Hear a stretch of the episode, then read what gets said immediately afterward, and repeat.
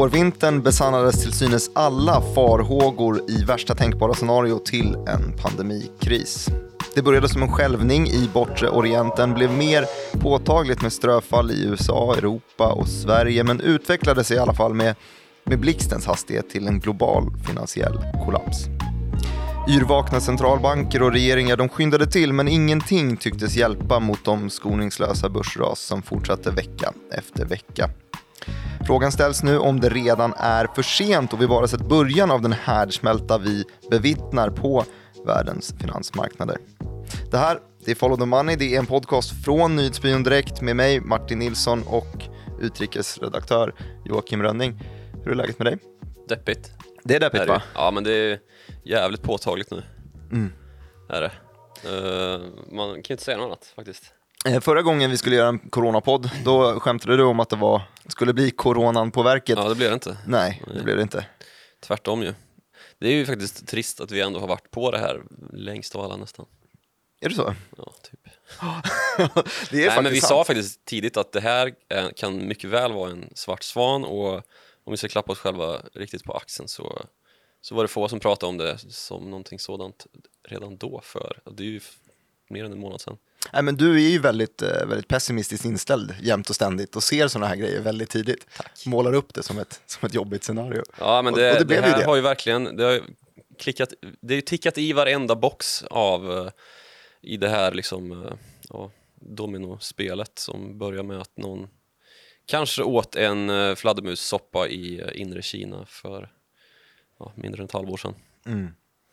Och sen, Ehm, det var ju precis vad, vad jag läste upp här i, i inledningstexten. Var ju att det är ju verkligen ett, ett värsta tänkbart scenario på väldigt många sätt. Det är väldigt många pusselbitar som, som har hamnat fel eh, på samma gång. Mm. Det verkar som att varenda gång vi står inför ett Ah, nu står vi inför ett val, kommer det här hända, det värsta tänkbara, eller kommer vi klara oss? Så verkar det som att det faller ut som, som det dåliga. Vi såg ju till exempel oljekrisen här, Ja. eller kris, jo men det är det ja, väl. det är. Eh, under 30 dollar på fatet nu Mm. på, på oljan för att det är tjafs mellan, mellan Saudi och Ryssland, det är väl kort historien. Mm.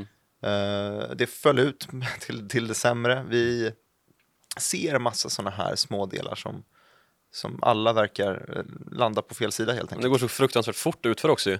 Att de här bolagen som alla har påpekat, i, det finns ju ingen som tyckt att flygsektorns skuldsättning är särskilt sund eller att liksom eh, fordonsbranschen går särskilt bra eller liksom eh, att alla de omställningar som ska göras till grön energi eh, görs liksom tillräckligt snabbt. Allt det här är ju, det är ju ja, flygbolagen kommer ju gå i konkurs på löpande band här snart. Mm.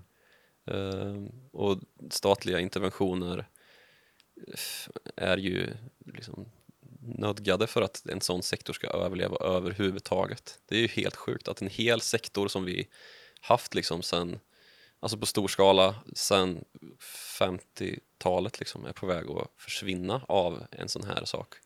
Det säger väl någonting om hur eh, icke-resistent den branschen har varit och det pratade vi om ganska nyligen. Eh, men också om hur extremt det här läget är alltså.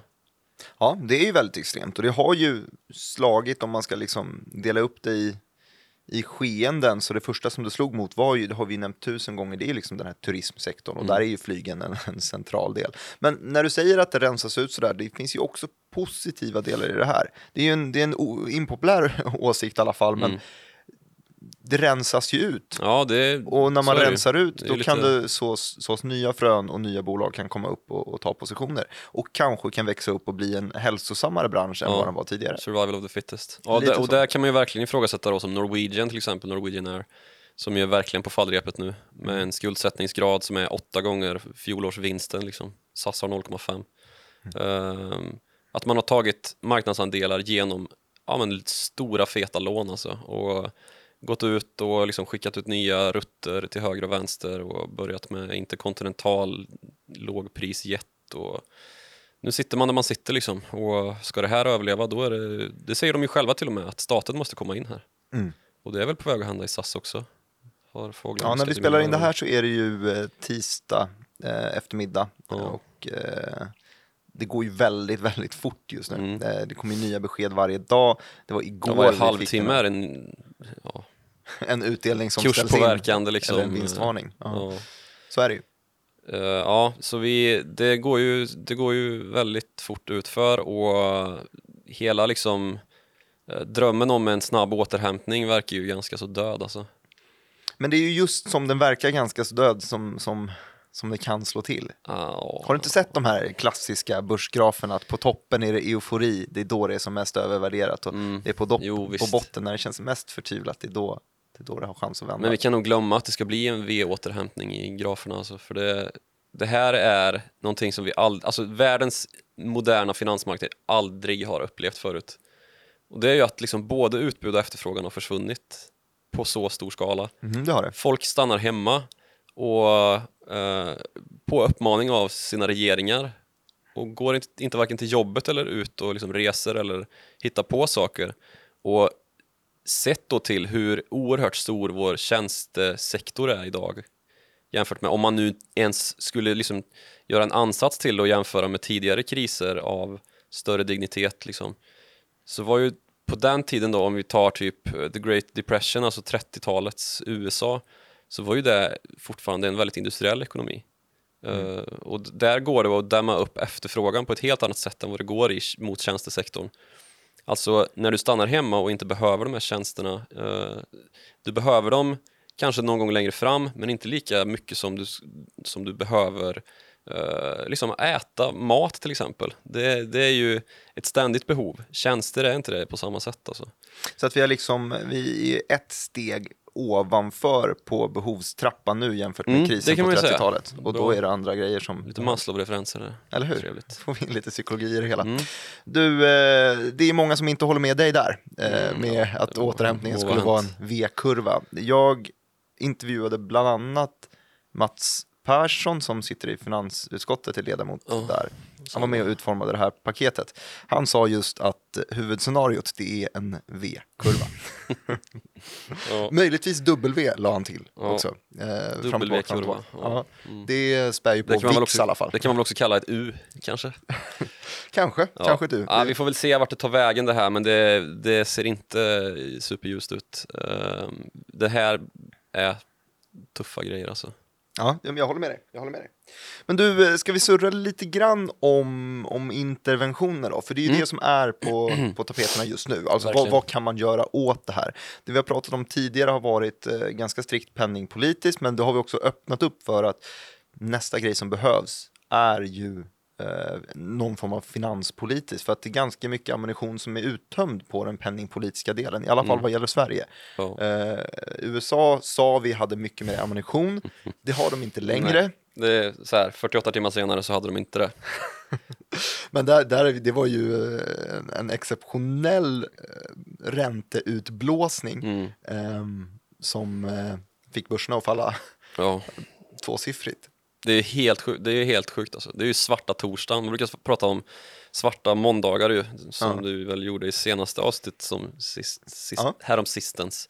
Då Eh, var det ju minus 5,3 procent och då darrade jag lite när jag sa det. Ja, Jag har ju haft minus 5,3 procent varje dag ja sedan dess. det, alltså den, vad var det slutade på? Dow Jones typ 12 procent? Dow Jones var minus 13 tror Ja. jag. Dow Jones är ju lite speciellt som index också. Jag tycker att det, är lite rimligare att kolla på bredare Ja, det är klart att det är. index än så. Absolut. Typ S&P och där Ja. snackar vi Men det är 11,9. tvåsiffrigt liksom. Ja, och det är de värsta nedställen sen eh, 87 när vi hade en svart måndag. Mm. Eller?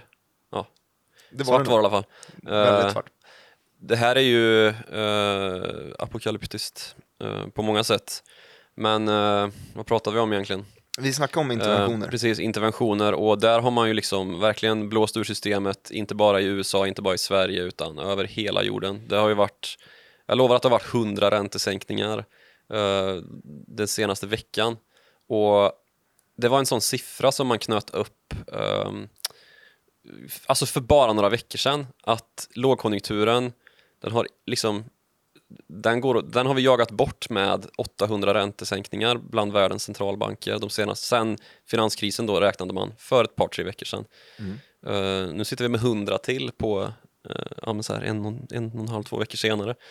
Eh, och som sagt, finansmarknaderna har ju inte, det har ju inte varit liksom Men det är ju det, är ju det, sköna med, med finansmarknaderna i, i annat att Man behöver inte gå igenom massa, massa prekliniska faser för att få fram ett vaccin, utan Mm. allting kan botas med en lägre ränta. Ja, eh, och det har det ju kanske gjort då, eh, de här 12 åren som har gått sedan 2008-krisen.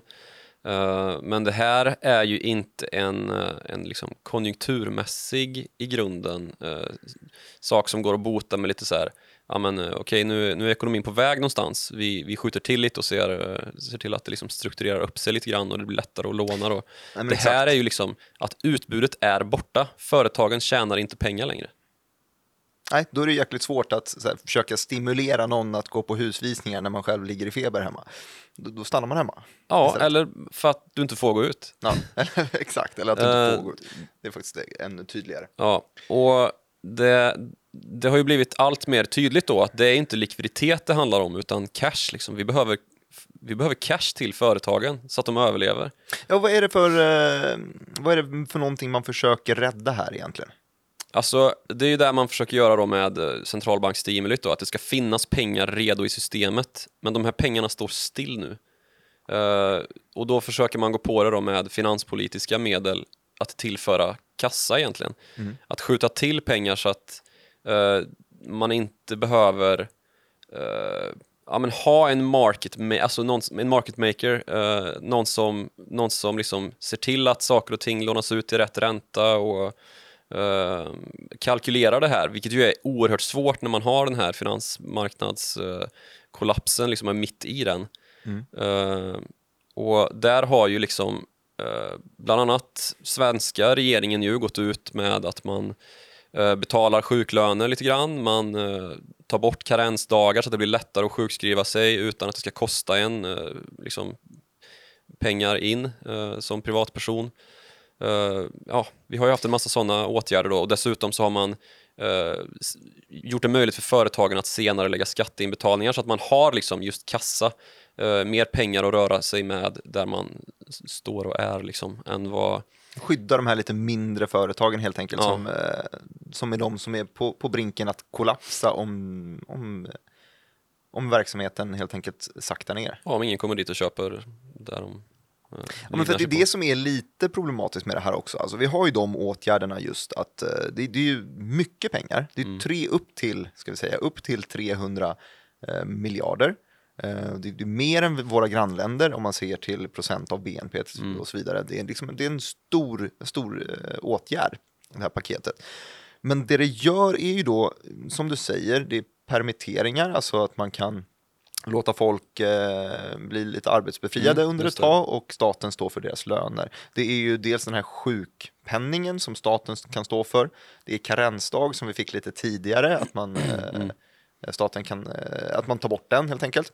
Eh, och det är också den här att man kan få skatte det är inte ens en skattelättnad utan det är att man får skjuta upp skatten. Alltså den skatteinbetalning som man har gjort som företag kan man få, få tillbaka eh, och, och låna pengar lite längre, alltså få lite större flexibilitet.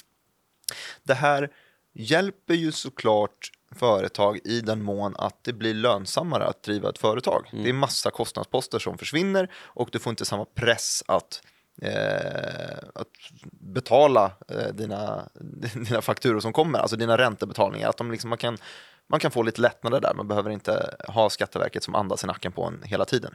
Utan det kommer vara andra som andas i nacken på dig, som vill ha pengar. Men nackdelen i hela det här är ju snarare då företag där verksamheten har stannat helt. Alltså det funkar ju då för företagen som märker att ah, vi får inte riktigt lika många kunder eftersom att eh, färre är hemma. Men om efterfrågan är helt borta, om det liksom inte kommer in någon och klipper sig om du är frisör, vilket det är väldigt få som gör, har jag sett att de är tomma. Det är väldigt få som går och handlar på typ eh, eh, öppna bufféer, sådana typer av restauranger. Det är inte hög efterfrågan på dem just nu. Där står det still, liksom. där får man inte in några pengar, men de har fortfarande hyror som kommer och tickar. Precis. Eh, där har vi ett litet, en liten lucka, känns det som. Eh, men där, ehm, där var ju då svaret att det här ska lösas genom att man, man övervintrar. Nu tar jag, nu tar jag över hela Gör den här, det. Du är den här delen. Eh, det här är då alltså ehm, diskussionen jag hade med, eller intervjun jag hade med, med Mats Persson som ligger färskt i, i minnet tidigare idag. Ehm, och då var alltså syftet med det här paketet, sättet man skulle hjälpa de här företagen som blöder eh, hyresintäkterna till exempel då, eh, det var att man skulle hjälpa dem att övervintra krisen, var orden han, Mm. han använde.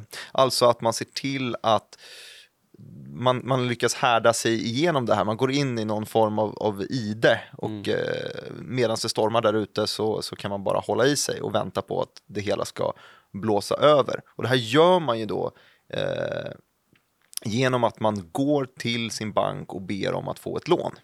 Det är, det är så han, han tänker att Ja. det här paketet ska liksom spegla av sig på dem. Ja, det skiter just, sig just nu, har jättemycket hyresbetalningar att jag ska betala, har inte några pengar att göra det med. Gå till banken, få ett lån och så ska man då få ett lån av den här banken. Mm. Lite naivt tycker jag i sig, men Ja, det, alltså- de har ju hyllats de här eh, Ja, eh, åtgärderna. Ja, och det, det, det är klart att det ska till sådana här åtgärder. Eh, det jag ifrågasätter med eh, som, som liksom eh, det här, den här W, eventuellt V-formade återhämtningen är ju att man vet ju inte tillräckligt mycket om viruset. När kommer det avta? Hur många kommer bli sjuka? Hur många kommer dö? Hur länge ska vi liksom gå och vänta på? Eh, det pratar man ju mycket om nu, att man ska platta ut eh, kurvan för antalet fall då. Att eh, antalet fall kommer nog vara lika många oavsett vilket scenario vi går mot. Men man vill liksom, det är därför vi har de här sociala, ja, att man ska divers, alltså, att man ska, vad man kallar det, social distancing. att man ska försöka hålla sig ifrån varandra så mycket det går. Eh, just för att man ska platta ut kurvan och inte eh, överbefolka sjukvården så att du, sitter, du ligger där med din lunginflammation och eh, man tvingas välja bort någon annans eh, syrgas Exakt. för att du ska få den eller tvärtom liksom, så att folk dör eh, för att det är för många i sjukvården. Och som sagt, man vet ju inte tillräckligt mycket om det här för att säga att ja, men det kommer bli en V-återhämtning eller det kommer bli en W-återhämtning. Hur länge, visst, att staten har nu 300 miljarder att disponera då, men vad händer när de är slut liksom? Då trycker man väl upp lite till eller? Ja, men... eh, ja. Då får man gå till sin bank och be om ett lån, Joakim. Får man klara Ja, det? men som sagt alltså, Får det, man gå till Geting och köpa det respirator? ingen, det, det är liksom rök och skådespel att säga att man vet att det här kommer bli, och det sa inte Mats Persson heller, såklart, att eh, det, så här kommer det bli, utan så här tror man att det kommer bli. Och det är klart att man ska vara positiv tills annat är bevisat, men vi vet alldeles för lite för att, jag vet inte hur många liksom, som har hört av sig och frågat så här, men kan man, finns det någon som vet eller när liksom, kan vi se indikationer då? Vad är en indikation på att det här når sin botten? Och våra mest lästa texter då ute på, ute på byrån är ju alla de här Ja, men nu kanske man ser en eh, liten utmattning, eller liten, liten avmattning i antalet nyinsjuknade i Lombardiet som ju är epicentret i Europa. Eh, är det positivt? Eh, vad, indi- vad indikerar det då mot hela Europa? Hur stor kommer toppen bli? Och kommer det en nästa våg? När då i så fall? Är det i höst när det blir kallt igen? Hur många kommer bli sjuka då? Och det senaste är väl att liksom, vi kommer få leva med det här nu tills vi har ett vaccin om som minst 18 månader är väl det eh, expertisen säger där. Och det, det är ju det här som är så fruktansvärt Men obehagligt. här, ja, men det här speglar ju åt båda hållen här. Om, om du får vara den som är pessimistisk så finns det ju ett optimistiskt scenario här också. I, I ovetskapen så är det ju naturligt att man inte vet Mm. var den tar vägen. Det skulle också kunna vara så att vi får en peak och att vi eh, Folkhälsomyndigheten går ut om två veckor och säger att nej, nu är faktiskt risken för samhällsspridning är låg, belastningen på sjukhusen är, är låg så att eh, vi skulle kunna ha fler som kommer in där. För det är just det här, man vill ju inte att sjukhusen ska vara överbelastade och man har massa obehandlade människor där. Utan man vill ju kunna ta den här epidemin i, i maklig takt. Skulle lika gärna kunna vara så om två veckor. Och då har vi istället eh, problemet åt andra hållet. Som, eh, som jag lyfter då också, nu kommer jag tillbaka till den här intervjun, men att man sitter där med dels penningpolitiska åtgärder, vi har bazookan är tömd från, från Riksbanken, men också finanspolitiska har vi, ja, men skryter vi nu med att vi har det största liksom, finansiella stödpaketet här Ja. av våra grannländer. Ehm, det är ganska svårt att dra tillbaks på det. Det är ganska svårt när man sitter där och har då gett, eh, lovat att betala sjukpenningar till, eh, till företag, lovat att de ska få skjuta upp med skatten, lovat att de ska få låna pengar, lovat att, eh, massa lättnader helt enkelt. det tar ganska lång tid att dra tillbaka på det där om det plötsligt visar sig att det här går åt rätt håll. Antar det. Eller jag vet inte. Det kanske är så. Och det, Jo, men ju- finanspoliti- finans, finanspolitiken, alltså på sättet den skiljer sig från penningpolitiken, Ja. penningpolitiken, där kan du, du kan trycka på en knapp och så kan du sänka räntan och så kommer det inte ut några Mm. nya lån till den räntan. Samma sak gäller inte riktigt med finanspolitiken. Den är långsammare, den liksom matas in i samhället i en långsam takt och vi snackar månader. Det är inget kul att liksom ha spenderat att skuldsätta ett helt land om det nu visar sig att det här går åt rätt håll. Då snackar vi istället inflation åt andra hållet. Ja, hyperinflation, Ja, typ. nu kommer den, helt plötsligt, Ja. mellankrigstiden. Ja, Nej, men hyperinflation, det är kanske att, att, eh, att balla ur totalt, men det är i alla fall det är ett stort commitment att göra Ja. det här. Det är det verkligen. Ja. Och den risken, den, den höll han ju med om också, att ja, det är klart att det är en risk. Och det är hela nackdelen med just finanspolitik, att den är långsammare, den är mindre effektiv än vad penningpolitiken är. Men man måste göra någonting. Mm. Ja, det är spännande tider och det är ju, eh, det har ju blivit fruktansvärt eh, märkbart i just att, ja, men att, att obligationsmarknaden, företagsobligationsmarknaden har ju uppenbarligen gått sönder. Alltså kred- kreditmarknaden är ju trasig. Ja, men det är den ju. Och det här, jo, men det här är faktiskt det är en Och spännande, det, det, spännande tycker jag vi ska, det tycker jag vi ska cirkulera lite omkring. Ja, men jag cirkulerar gärna lite Tror kreditmarknaden. Kan du dra? Hisspitcha kreditmarknaden. Får jag dra en Ja, hisspitch? varsågod. Ja, men okej, så kreditmarknaden, sättet man försöker lösa en sån här, en sån här kris på, det såg vi ju genom då eh, Riksbanken som försöker underlätta för bankerna. För bankerna är lite, ska man säga, eh, aortan i det finansiella systemet. Det är liksom allt blod ska pumpas igenom de här och nå ut till alla små extremiteter i den finansiella kroppen.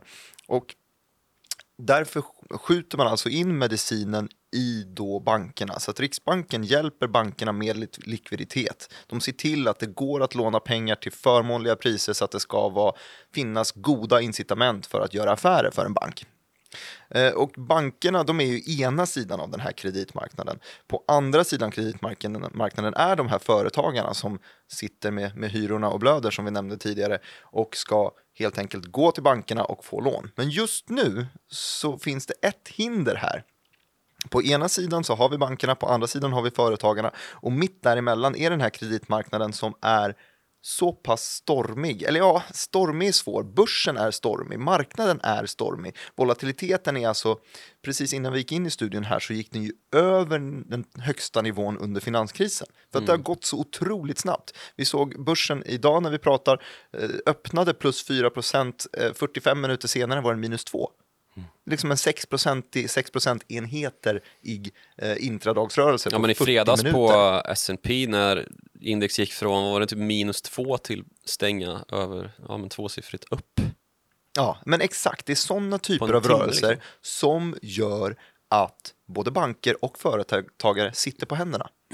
De gör ingenting än för att volatiliteten är så jäkla hög. Så att även om det finns incitament för att göra affärer så, så speglar det sig på kreditmarknaden just nu att det finns ingen efterfrågan, det finns inget utbud. Det Mm. är dött. Nej precis, och där har vi ju, det, det slängs ju ofta med i finansspråk då, spread, vad en spread är för någonting. Det, det zoomar vi ju in lite där. Att eh, det finns ingen marknad som alltså den som köper är inte villig att ta eh, den risk som man inte vet hur stor den är egentligen. Exakt, man Som vill för svår vänta och se tills Det är det, det, är det som jag menar med market maker då, att man inte har en market maker som faktiskt gör sitt jobb. Mm. Och den market makern är ju ofta bankerna då i det här eh, sammanhanget. När företagen ställer ut obligationer som de vill finansiera sig med. Eh, ja, banken kan inte sätta en ränta på obligationen eh, i princip. Och därmed så stannar ju, då, då, då hjälper det ju inte att, att eh, Federal Reserve skjuter ut en massa tusentals miljarder dollar som man ju faktiskt har gjort nu i systemet, för systemet står ju still. Pengarna ligger ju bara där. Men exakt, och, det Och där, inte nyttja dem. Jag tror att den, den här kistan som de har ställt ut där, mitt på kreditmarknadsgolvet, folk kommer komma dit och hämta den och plocka den så fort volatiliteten har gått ner, så fort det har lugnat sig lite. Mm. Även om det går åt helvete så, så, så länge man vet ungefär hur mycket åt helvete det går så kommer man gå dit i alla fall. Så det måste ju, de här, alla de här åtgärderna, eh, jag tror att så fort volatiliteten går ner så kommer vi kunna se vilken effekt de faktiskt ger. För att just nu så är det ju för stormigt. Alltså Mm. bara grejen med att under den största sänkningen som kom från Federal Reserve, där de sänkte en, en 100 punkter på en Mm. och samma sänkning, eh, och annonserade extrema QE-köp. Eh, 700 miljarder, var det så? Obligationsköp ja. Ja, men exakt. Eh, så föll börsen ju tvåsiffrigt Ja. på, på en och samma dag. Alltså, det, Det, säger ju, det säger verkligen allt eh, om hur trasig den här marknaden är. den är Och otroligt hur svårt trasig. det är för företagen att finansiera sig och hur lite det hjälper uppenbarligen med centralbanksinterventionen i det här läget. Eh, ja. Och det, säger, det gör ju också att vi har liksom inga indikationer på var det här kommer ta vägen förrän vi ser att det har lugnat ner sig. Förrän banker vågar ta beslut, vågar vara market maker, förrän företagare också vet ungefär vart, vart det är bra. För det har gått för fort helt enkelt. Man vet inte riktigt vad man ska göra, man vet inte om det blir farligt, men man väntar i alla fall till imorgon för att se om det kanske lugnar ner sig då. Men den dagen så kommer en ny nyhet som är, alltså varje enskild dag eh, har ju haft en så pass stor nyhet att det skulle vara kvartalets nyhet i sig. Så att, och det är klart att man inte vill göra några avgörande affärer på just den dagen, utan man väntar till dagen efter. Och man väntar till dagen efter. Det måste lugna ner sig innan vi kan se några effekter av vad de här stimulanspaketen har gjort. Exakt, där är vi. Eh, och Mm. vi får väl, vi får väl eh, så sakteliga liksom eh, börja dra lite slutsatser som ju egentligen inte vi gör som att vi är neutrala bevakare av marknaderna. Eh, men det, det alla väntar på är ju just eh, som sagt, det, våra mest lästa nyheter är de som handlar om prognoser om när det här kan börja ljusna igen. Eh, och det, det skiljer sig också oerhört åt, för i Kina har det redan ljusnat. Där är det ju liksom, där, det där är man ju ju sett. långt förbi piken. Eh, särskilt i de här mest drabbade, det här mest drabbade regionen, Hubei och Wuhan. Mhm. Ehm, och Sydkorea har ju också stannat av avsevärt alltså. Ehm, och då på under 10 000 fall bekräftade.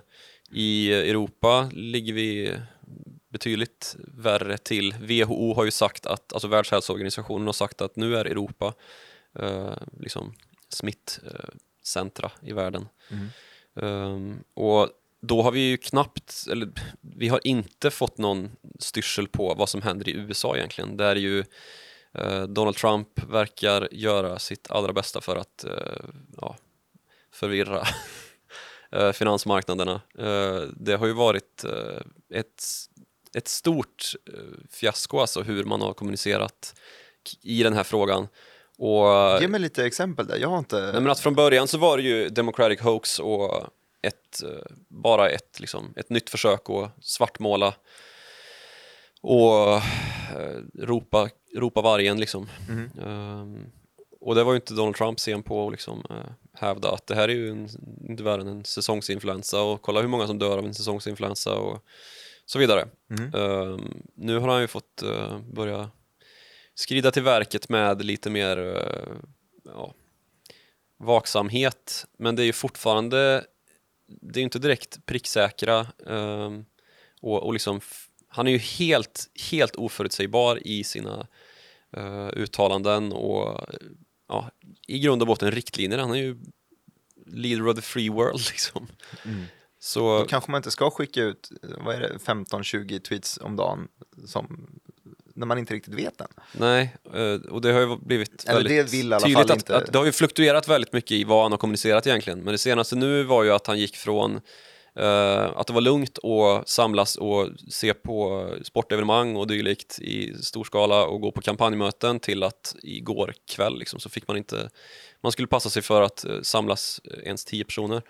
Eh, så han börjar väl komma till insikt så sakteliga, men det har ju inte gått snabbt alltså. Och man har ju inte lyssnat till de riktlinjer som den egna folkhälsomyndigheten, alltså CDC, då, har försökt få ut till amerikanerna. Utan han har ju kört ett helt eget race som man ju alltid gör. Eh, och, och det har ju inte Men grejen är att gått marknaden förbi direkt. det, det är ju att, att liksom spela på en lite högre risknivå. För att skulle det gå vägen så skulle han ju eh, vinna på det här. Ja, och det har han ju Då har han ju i så fall lugnat ner eh, befolkningen väldigt bra om Ja. det hade nu landat, om mackan hade landat på, med rätt sida. Men nu landade ju kaviarmackan upp och ner. Eh, och vi fick en rejäl spridning istället. Ja. Fnissar du åt min kaviarmacka-referens här istället? I sammanhanget Nej, men- men... upplyftande. Ja, men då, och han sa ju det här innan medan mackan låg i luften helt enkelt och hoppades att den Jo, skulle det har landa varit rätt. mycket så under hans presidentskap. Han är ju inte politiker i grund och botten. Han är en killgissare av Guds nåde. Mm. Och den här gången så blev det inte så bra. Och han har ju varit liksom i en... Han har ju varit president under den eh, mest markanta börsuppgången och mest alltså, långvariga börsuppgången någonsin. Och ju liksom ofta hänvisat till det här som eh, liksom det ultimata beviset på hur framgångsrikt hans, eh, han, hur framgångsrik hans presidentadministration har varit. Så det här är ju också någonting som han har försökt liksom dämpa av den anledningen, tänker jag mig, som neutral bevakare. Att eh, det också så här som, som den här börsuppgången vi såg då i fredags när S&P vände upp med 10% på någon timme. Eh, när han också så försökte, alltså han, han satte i verket då lite nya stimulansplaner och så vidare. Eh, liksom snacka lite siffror om hur mycket pengar som skulle pumpas in då för att, för att rädda amerikanska befolkningen undan pandemin. Eh, och var ju snabbt ute och twittrade då att, eh, att det var den starkaste börsuppgången i historien, liksom, dagen efter att, eller veckan efter att börsen har rasat med 30 procent. Liksom. Det, det säger en del om, om uh, vart vi är just. eh, Men å andra sidan tycker jag att det kan vara lite, lite förlösande att få, få mycket kommunikation. Och sen så handlar det ju då om att, hur man värderar den här jo, det, precis, det, är marknaden det får blir ju ett sig. sorterande liksom. Du, Och- du får ju få lite skinn på näsan som, som journalist här. Och välja vad du ska skriva om Mm. Ja, exakt. Det- Inte det bli så jäkla ju- upprörd varje gång. Nej, jag blir inte upprörd. Jag tycker det, det, är, ju, det är ju ett fruktansvärt härligt eh, nyhetsklimat samtidigt. eh, För det är ju, det sa jag väl i Trading Direkt här om sisten, så att eh, när det är tråkigt för alla andra så är det ju roligt för oss som, som sitter på nyhetssidan. Ja, och det är- få rapportera om det här för att det är ju oerhört tjockt och det är oerhört mycket intresse. Och, men som sagt, man får ju vara väldigt liksom, nogräknad i vad man rapporterar och ja, försöka förhålla sig till fakta och hänvisa de ibland rätt eh, hårresande eh, påståenden som görs och försöka liksom att inte hänga på den allmänna ja, men, trend som lätt uppstår liksom, när det är såna här händelser och man ska kasta skit på folkhälsomyndigheter och eh, statsepidemiologer och så vidare. Um, det är ett svårt men väldigt kul nyhetsarbete ju. Um, men det börjar ju, det börjar ju, det börjar ju liksom smyga sig in en eh, här systemkritisk eh, diskurs i det här som också är väldigt svår att navigera i och runt. Eh, och det, det görs ju tydligt i vissa, viss del av nyhetsrapporteringen också ju, när det hamnar fel. Och inte minst i Storbritannien ju där, där man har liksom de senaste dagarna eh, försökt framhäva då att Storbritannien ungefär är på väg att släppa viruset lös och skapa liksom populationsimmunitet efter att eh, ja, premiärminister Boris Johnson varit ute och eh, väl kommunicerat på det sämsta tänkbara vis i en presskonferens eh, under en pandemi. Nej men just det här, det är ju där diskussionen ligger mycket nu i själva virusspridningen. Hur ska vi uppnå populationsimmunitet? Och populationsimmunitet uppnår man ju dels genom att eh, folk blir smittade och därigenom blir immuna, alltså exponeras för viruset, blir sjuka och sen tillfrisknar eh, och sen är immuna. I alla fall i högre utsträckning än, än sådana som aldrig har haft det. För det här är ju ett nytt virus, har vi pratat om tidigare. Eh, ett annat alternativ till det är ju att man hittar ett, ett vaccin eh, och därigenom gör populationen, alltså befolkningen, eh, immun mot viruset och därigenom så dör viruset, det dör inte ut men, men det, det liksom slutar spridas. Ja, just det. Och det som har hävdats då är att ja, men Storbritanniens och Sveriges i viss mån strategi för det här är att typ eh, ja, vidta vissa så här, försäkerhets, eh, säkerhetsåtgärder men i stort sett liksom ehm, inte införa några bredare karantänsåtgärder och bara vänta, vänta ut det ungefär.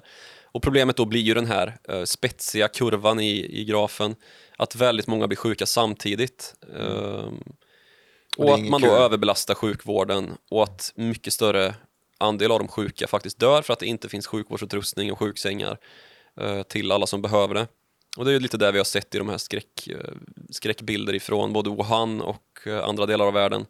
framförallt eh, norra Italien då, där det ju också har kommit helt fruktansvärda vittnesmål från eh, sjuksköterskor och läkare och annan sjukvårdspersonal som har just fått göra det här, liksom att ja, men vi får välja bort den, den äldre sjuka för den lite yngre sjuka eh, för att ge tillgång till syrgas då så att de överlever.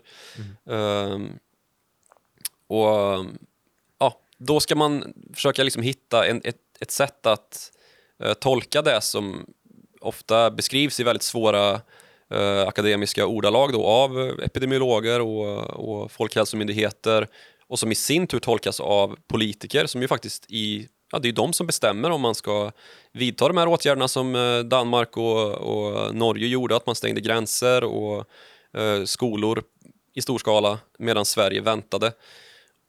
Och det här har liksom blivit en debatt på sociala medier och ja, vad du vill om att eh, ja, folk är dumma i huvudet, eh, myndighetsfolk, Sverige eh, har inte koll och rädda, rädda, våra, rädda oss liksom. Mm.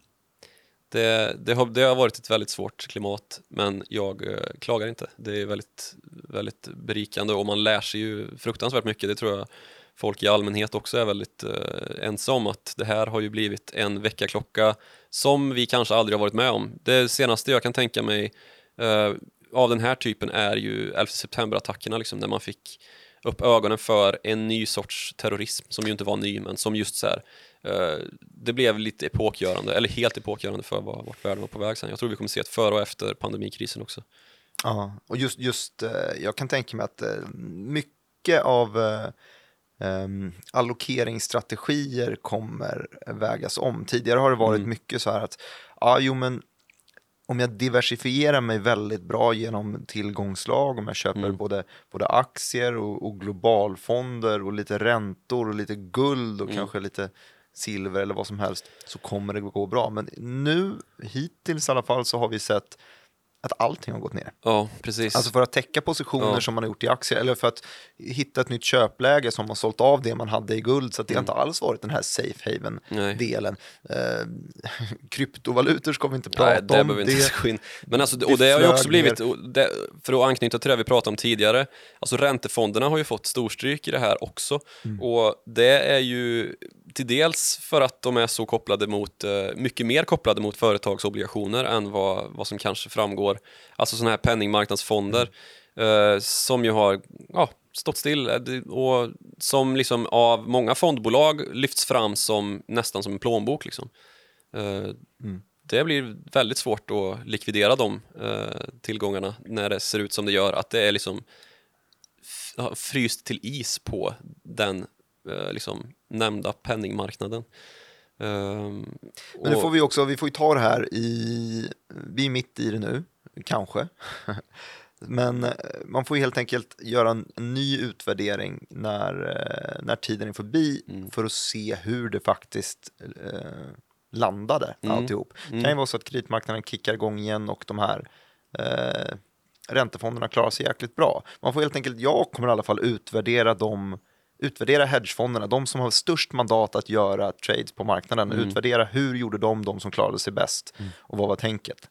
Och där tror jag att man hittar jäkligt mycket lärdomar i Ja, hur man Och- kan säkra sig på en Och någonting som har blivit väldigt, eh, väldigt märkbart är ju hur, alltså som alltid i sådana här kriser så är det ju vissa hedgefonder som det görs eh, filmer som Big Short om och andra som kollapsar och bara spolas bort. Eh, som vi sa, att det blir liksom en, en, eh, en bransch, eh, alltså evolution-grejen nästan, att de starkaste överlever.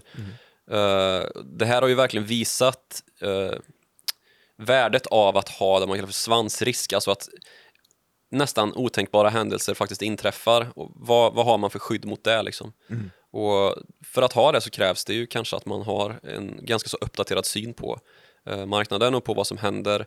Och därigenom har ju vissa hedgefondförvaltare nu liksom stått och slagit sig för bröstet och sagt att eh, ha, jag klarar mig bra mycket bättre än alla som sitter med sin eh, 80-20-portfölj eller 60-40 portfölj, vad man nu har. Och, och fair enough, det, det är ja, ju så. så är det ju, ja, men det är också många av dem som har gått otroligt dåligt Mm, innan. exakt. Jag vet, eh, alltså, de, det räcker med att de har, Mm. eh, har satsat, legat kort i marknaden under en lång tid. Det är det flera som har gjort. Jag tänker på Gladiator med Max Mitteregger till exempel har gått otroligt dåligt under lång tid. Nu såg jag att den fonden dök upp i en sån här, ja men topp 5 hedgefonderna. Hade, ja, gått plus 2 procent eller något sånt där. Lillos Max. Eh, Ja, eh, så att äntligen så träffade han rätt där, men då har han ju legat och betalat premie för att ligga Ja. kort i marknaden under en ganska bra stund. Ja, Eh, men och som sagt man får vara nog, nog, nogräknande i sitt eh, nyhetsarbete där också ju med, man vara. man får titta lite bakåt eh, på historisk utveckling som man ju sällan ska göra annars men det, där blir det väldigt märkbart. Mm. Men vi får se nu vart vi är på väg då med den stora allmänna ekonomin om vi är på väg mot, det ser ut som eh, recession i alla fall. Eh, och det kategoriseras ju av att man har två kvartal i följd med eh, minskande BNP-tillväxt. Det ser vi väl ut att få Exakt. över hela världen. Eh, skräckscenariot är ju att eh, den här kreditkollapsen ska leda till en eh, bankkris. Mm. Att vi faktiskt får en, alltså om man jämför med eh, 2008 och finanskrisen då när investmentbanker rasade ihop liksom, eh, och vi fick ett strukturellt problem i hela finansbranschen att det helt enkelt inte gick att få tag på pengar för de här bolagen som så akut behövde det. Eh, får vi då en liksom, bankkris som eh, börjar ja, sprida sig i nämnda Italien som ju är oerhört skört på den punkten redan ju. Eh, vi har fått nya regler för att eh, stater inte får gå in och rädda banker hur som helst längre efter att det gjordes alldeles för mycket under 2008-krisen. Ja, och i samma grej som, som en liten tilläggsparentes har vi också fått lite högre kapitalkrav och vi har Mm. fått lite stresstester sedan dess att bankerna borde vara bättre rustade än vad de var då. Mm. Ja, nu har de skjutit upp lite det och lite sådär. Uh, lättat på de kraven ju. Det ju, har ju varit en del av de här åtgärdspaketen. Eh, men om, om vi får en, en sån liksom kedjeeffekt där eh, de här italienska bankerna går omkull och det, det är ju ganska så, det är typ små folkbanker kan man säga. Alltså ungefär som när vi hade eh, sparbanker och liksom eh, ute i byarna i Sverige för länge sedan. Ungefär så ser det ut fortfarande i Italien och om de här små fragila, lite så här maffiapräglade bankerna Eh, kollapsar och går, alltså lånestocken förfaller i stora italienska banker och dessutom i det övriga europeiska banksystemet som ju är ja, men väldigt inter, interconnectat liksom. Ja, men exakt, vi får- spridningseffekten där är ju väldigt stor i i just banksektorn i, i hela världen egentligen. Ja. Att, att faller en bank i Italien, då gör det, eh, Ja, det går, ju, vågor det går som oerhört fort, alltså från att det smittar från en liten, äh, ett gäng småbanker i Italien tills vi har det liksom i Deutsche Bank som ju redan är fruktansvärt uh, illa skött Ja, alltså, och den var ju drabbad. minus 95 procent i aktiekursen redan innan den här krisen. Ja, precis, när vi Eh, började den här podcasten. Ja, det var ju första avsnittet om bankerna. Ja, just det, det var det. Ja. Tror det. Ehm, så där har vi ju liksom domedagsscenariot och eh, då hotar ju en global depression snarare och depression finns det ju kanske inget riktigt så här eh, ingen konkret definition av men det är ju Det, det förknippat deppigt. med precis Mm. och nu ja då har vi ju liksom långvarig djup arbetslöshet och eh, det får vi hoppas vi slipper Långvarig djup arbetslöshet. är djup, långvarig arbetslöshet och djup eh, eh, ja, stillastående finanser. Eh, inte bara en... Men där är vi inte. Det kan lika gärna bli, eh, bli mitt spår i den här V-återhämtning och hyperinflation istället. Eh, och, och en överstimulerad Det blir marknad också... istället. Det, blir bra. Ah, det är inget kul läge nu alltså. Nej, Nu har vi gett, kan vi ge något så lite, lite hälsosam, åt, hälsosamt återhämtningsscenario? Ett hälsosamt, ja vad skulle det Ja men det skulle ju vara sagt då att vi har recession, depression och hyperinflation. det är ju just att eh, Tegnells åtgärder från Folkhälsomyndigheten, de, de fungerar. Vi ser, märker att det inte kommer någon an, andra våg av det här viruset i, i Kina som kanske är först ut i det här. Eh, vi ser att den här kurvan inte pikar utan beredskapen på sjukhusen runt om i Sverige, kanske mest synligt kommer det vara i, i Stockholm ju för att här är det värst, eh, att de klarar det här. De är ju ordentligt förberedda nu. Eh, just nu så är det hög bemanning, mycket kapacitet på de här Mm, företagen. jag pratade faktiskt med en eh, sjukhuskälla igår som sa att de har rekordmånga eh, lediga sängar. Ja, men du ser. Dels för att man har ställt om en massa operationssalar till uh, intensivvårdsplatser för att där finns det respiratorer och ventilatorutrustning. Men också för att eh, folk eh, kommer inte till akuten. Folk söker inte akut längre utan Det ska väldigt allvarligt eh, för att man ska komma dit. Så det är nästan ingen som, som kommer till akuten och då... Då finns det en, en chans att plats. klarar den här, den här rundade kurvan istället Och dessutom så har vi faktiskt en väldigt hög eh, sysselsättning just nu och det gäller även i USA som har rekordmånga som går till jobbet. Eh, så det, det är ett bra läge, det är ju bästa tänkbara läge för att en sån här kris faktiskt skulle inträffa som det nu gjorde. Mm, så är det faktiskt. Eh, och eh, med de orden så får vi väl ta och tacka, för nu har vi suttit här ett tag och pratat om det här. Det var Mm. Det. Mm. skönt att, att prata av sig också med dig och, och höra lite hur det låter. Vi sitter ju på varsin sida av den här nyhetsbyrån Mm. och producerar. Eh, jag får tacka så mycket ni som har eh, lyssnat. Eh, ni som har tittat också, det kan man ju göra via YouTube och man kan lyssna via alla podcasterappar. Man kan mejla saker till oss på followthemoney@direkt.se eh, om man vill ha något eh, specifikt ämne att, som vi ska beröra eller tips för att vi ska bli bättre eller hurrarop för att få oss att må bättre. Det är trevligt. Det är det. Tack så mycket för att ni har lyssnat. Ha det så fint. Hej! Ha det bra, hej!